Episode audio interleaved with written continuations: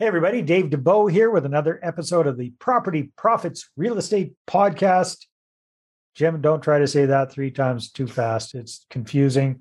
And my special guest today is Jim Pfeiffer. And I'm excited to be talking with Jim. I'm always excited to be talking with our guests, but Jim, I'm really excited about because this is going to be something completely different. Because you see, Jim is coming to this podcast not as an active real estate investor, but as a passive real estate investor.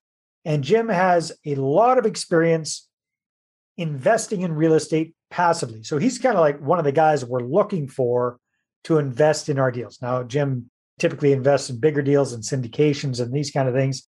He's been in around real estate for quite some time, in around financials for a heck of a long time. In fact, Jim, correct me if I'm mistaken, but I think you were in the financial services industry for quite some time. Is that correct? Yes, I was a financial advisor, and, and prior to that, I was in business finance. You know, my whole career basically. So you're a number crunching kind of guy. Yes, sir. yeah. All right. Fantastic. Now, here's the cool thing from our perspective, you guys. Jim has invested passively in over 45 different deals in one way or another. So, what I'm really wanting to get out of our conversation here, Jim, aren't all the wonderful deals that you've invested in, but the pain in the ass people that you've invested in, and what some of the biggest mistakes are that you see active investors like us making with our investor partners, people like you. What are your your biggest peeves? What are the biggest mistakes you see? What are the biggest challenges you've had to deal with as a passive investor, or I know you've got a, you know, you do a whole podcast on this, so you know a lot of other passive investors. So is it okay if we just kind of take a dive into the big screw ups people are making? Yeah, absolutely. That sounds great. Awesome. Well, yeah, it'll sound great if we can avoid making those screw ups, right, with our yes. investor partners. So, what would you say would be the number one thing that people just screw up when it comes to working with investor partners?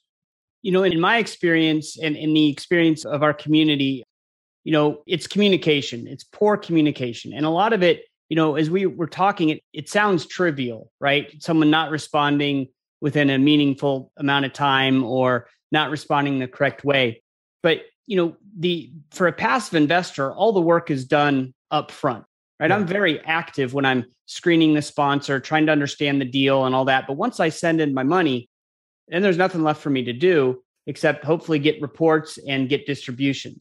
Nothing, nothing but, for you to do but worry about your money, you exactly. know, at least initially, right?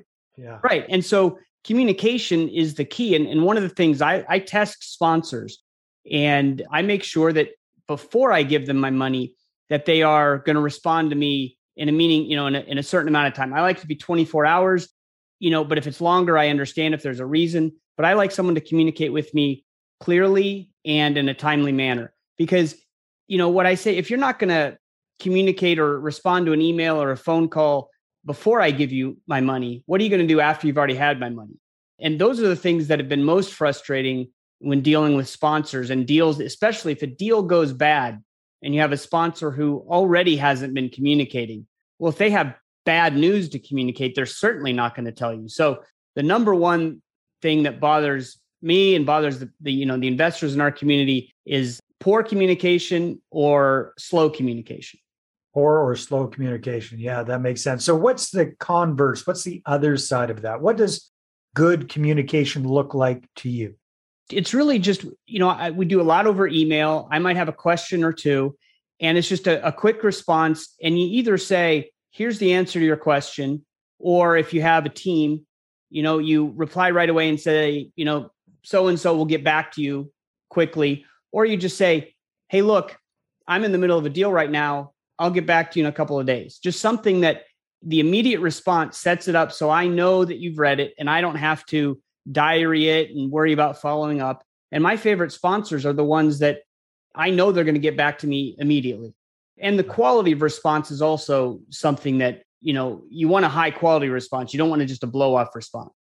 Right. And it, it, to me, it sounds like you're probably a very astute investor. I mean, you've been in the financial industry for, for many, many years. So kind of the level of detail you're looking for might even be greater than, than a lot of other people's. Would that be? And it could, yeah, it is at the beginning. So, you know, I have different relationships with different sponsors.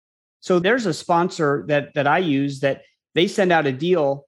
And when it comes out, I hardly even look at it and I just say I'm in because I've been in a bunch of deals with them. I know how they communicate. I know what their deals are like. I know, you know, I, I just have experience with them.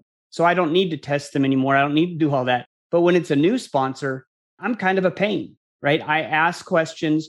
You know, our group, our community is called Left Field Investors, and we have some tools that we use. We have a deal analyzer.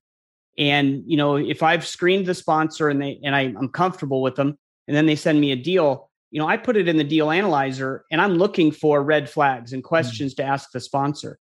And so what I'll do is I'll send them an email with, you know, four or five questions and I'll test them. How quickly do they respond? And do they respond with full information? I had one sponsor who said, Hey, we just did the webinar, go look there. And, you know, that was not acceptable to me. I said, I want you to answer these questions.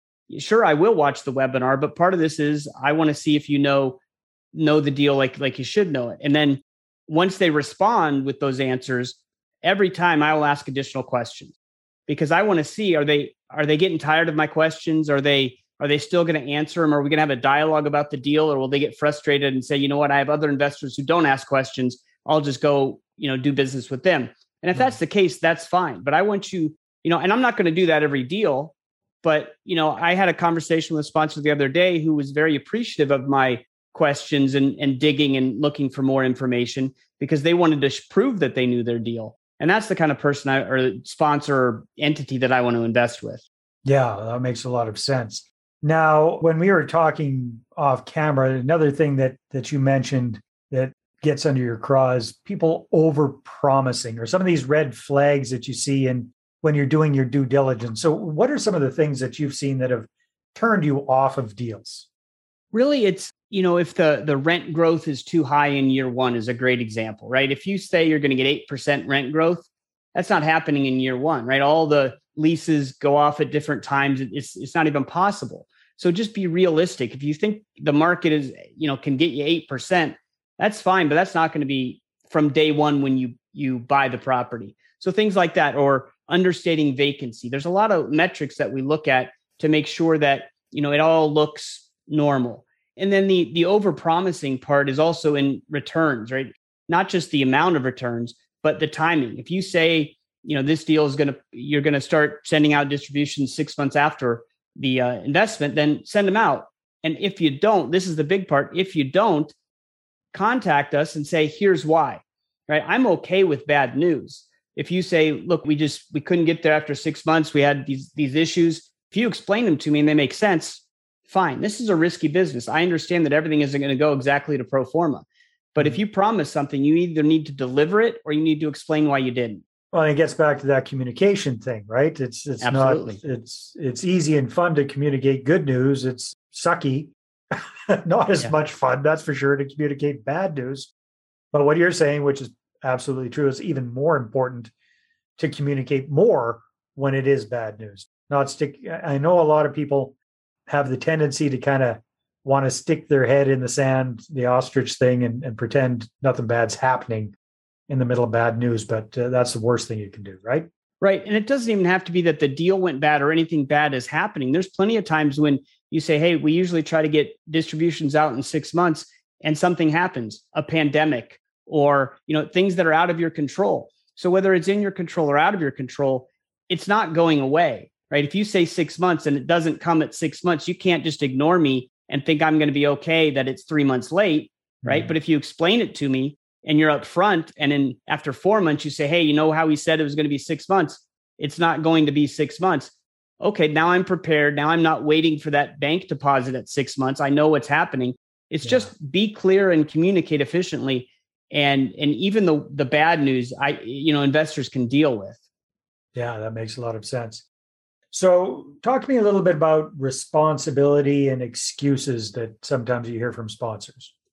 Well, you know, the the pandemic was a great time for excuses, right? So, I had several deals that the uh, sponsors stopped paying distributions in January or February and of 2020. And when we got, you know, when I was starting to communicate with them in March, April, asking them what was going on, you know, they said, "Oh, pandemic."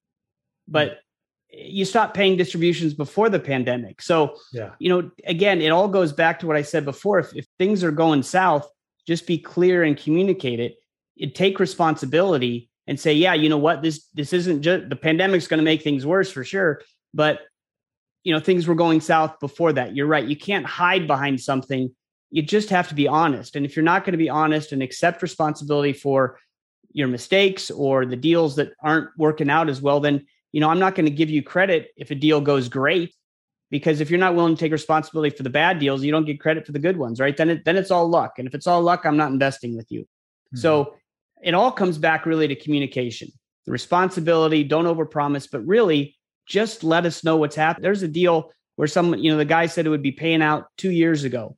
And it's like pulling teeth to get this guy to respond to me. I have to call him, send emails, call other people in his business and he just ignores it. But he, I know he has email because he keeps sending out these, you know, his blog about how great, you know, the, the economy is or this is or whatever. But his deal is horrible. It hasn't mm. done anything like he said it would. And he does not respond. And that I will never invest with him again. And, you know, anyone in my community who asks me about him, you know, will say, look, I wouldn't invest with these guys because they just poor communication. Yeah. And it, like I said, it sounds like a small thing, but it's everything. That's a fascinating idea. Hold that thought for a second. Hi there, this is Dave Dubeau, and real estate investors hire me to raise capital the right way. Why? Because most of them are stuck with too small of a portfolio and they don't know how to attract investors and raise money for their deals. So I help them to connect, capture, and close their ideal money partners. Bottom line, when you've got a deal, you're going to have the capital to do it. So go ahead and book a no cost capital clarity session with me at bookachatwithdave.com. Again, that's bookachatwithdave.com. So, Jim, let me ask you this Have you been involved in a deal where the sponsor has screwed something up, right? They, they messed up, they made a mistake. They did a good job with the communication, letting you know what, what was going on there what do you expect somebody to do under that situation? Like, like, yeah, we talk about the importance of communication, taking responsibility.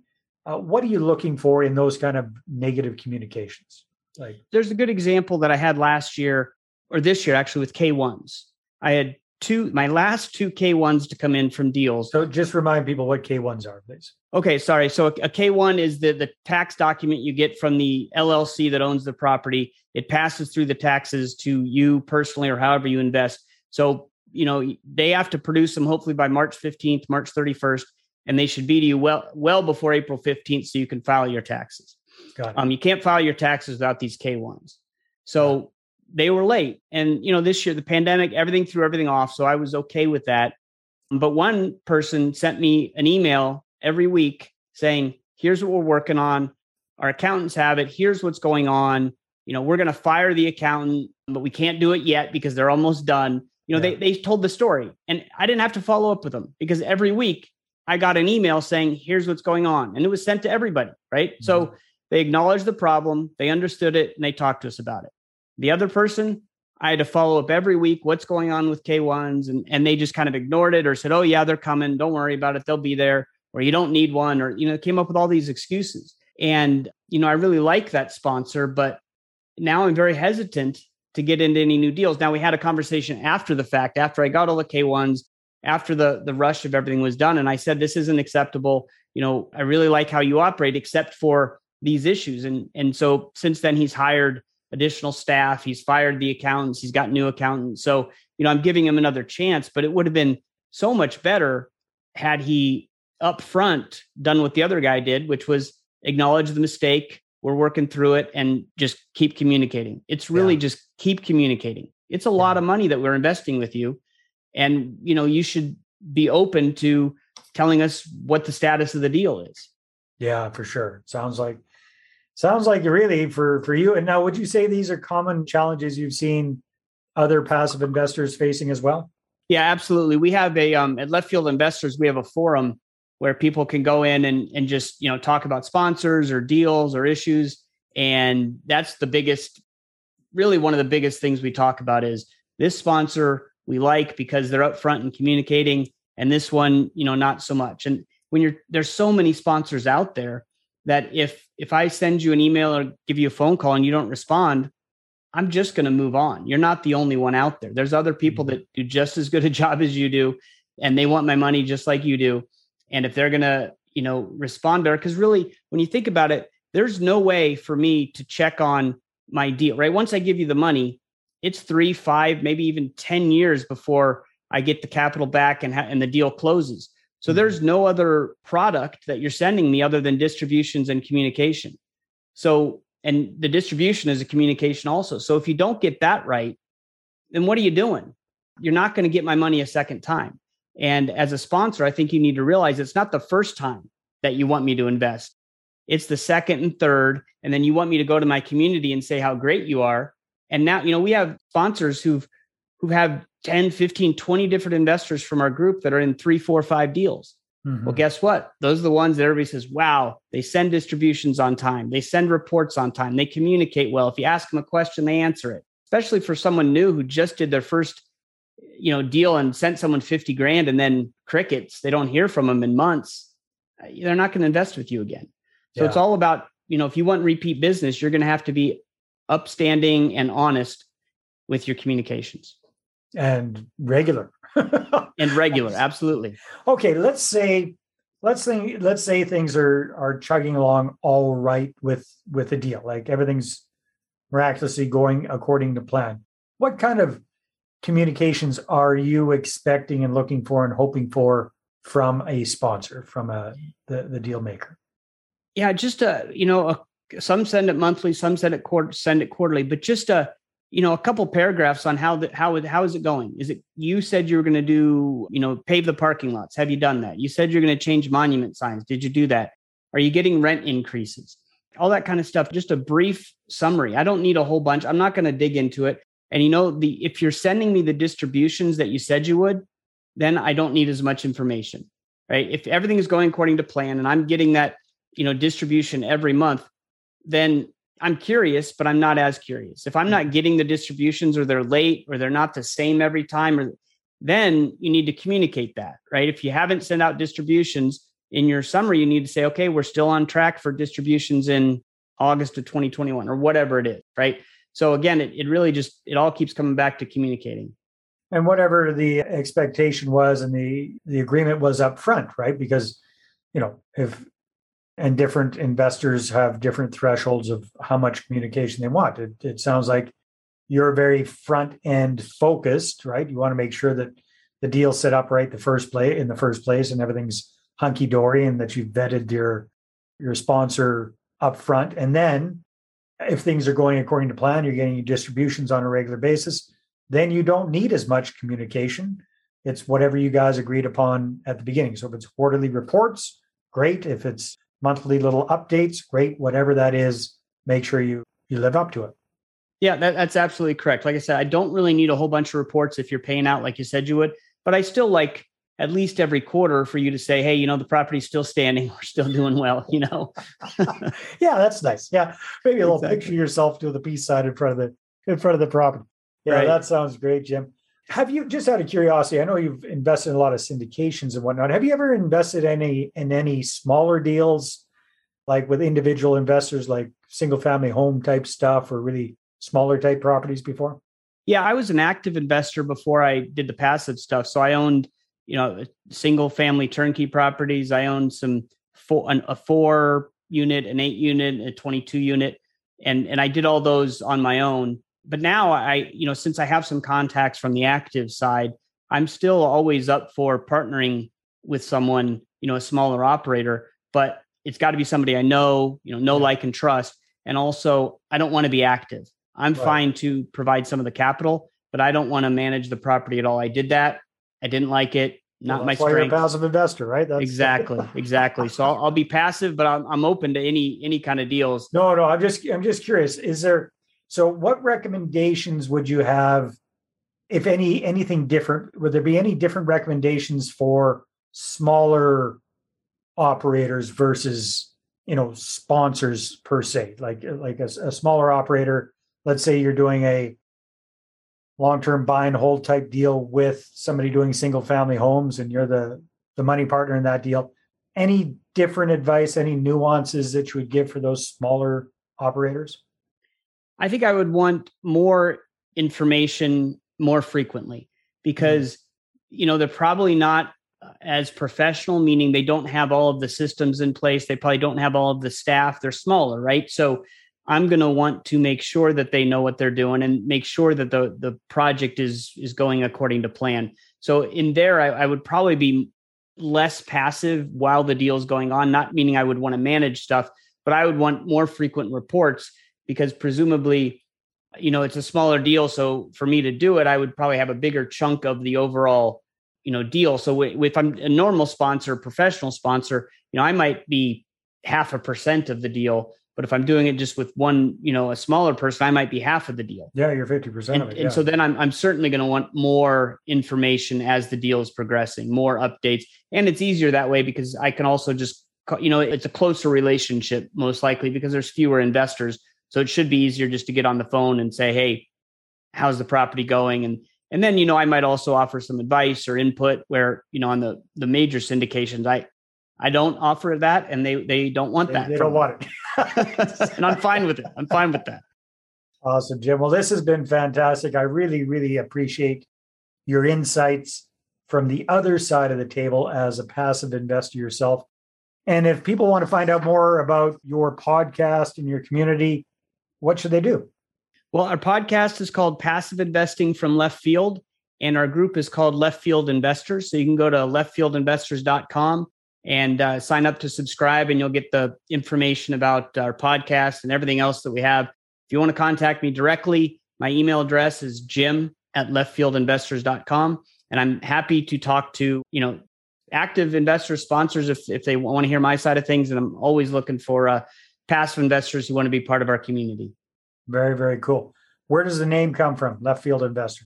Well, it's funny. So we were looking for a name, and when I was a financial advisor, all of my colleagues would think I was way out in left field because I was investing in alternative investments. And that term drives me crazy because it's the place you live, it's the place you, you know, go yeah, to real estate stuff. is an alternative alternative yeah. investment. Yeah. Yeah. So they always thought I was out in left field. So that's that's how we came up with the name. Nice. I like it. I like it. Jim, thanks so much. I really appreciate it. Thank you. Thank you for having me on. My pleasure. All right, everybody, take care, and we'll see you on the next episode. Well, hey there. Thanks for tuning into the Property Profits podcast. If you like this episode, that's great. Please go ahead and subscribe on iTunes. Give us a good review. That'd be awesome. I appreciate that. And if you're looking to attract investors and raise capital for your deals, then I'm going to invite you to get a complimentary copy of my newest book, right back there. There it is. The Money Partner Formula. You can get a PDF version at investorattractionbook.com. Again, investorattractionbook.com. Take care.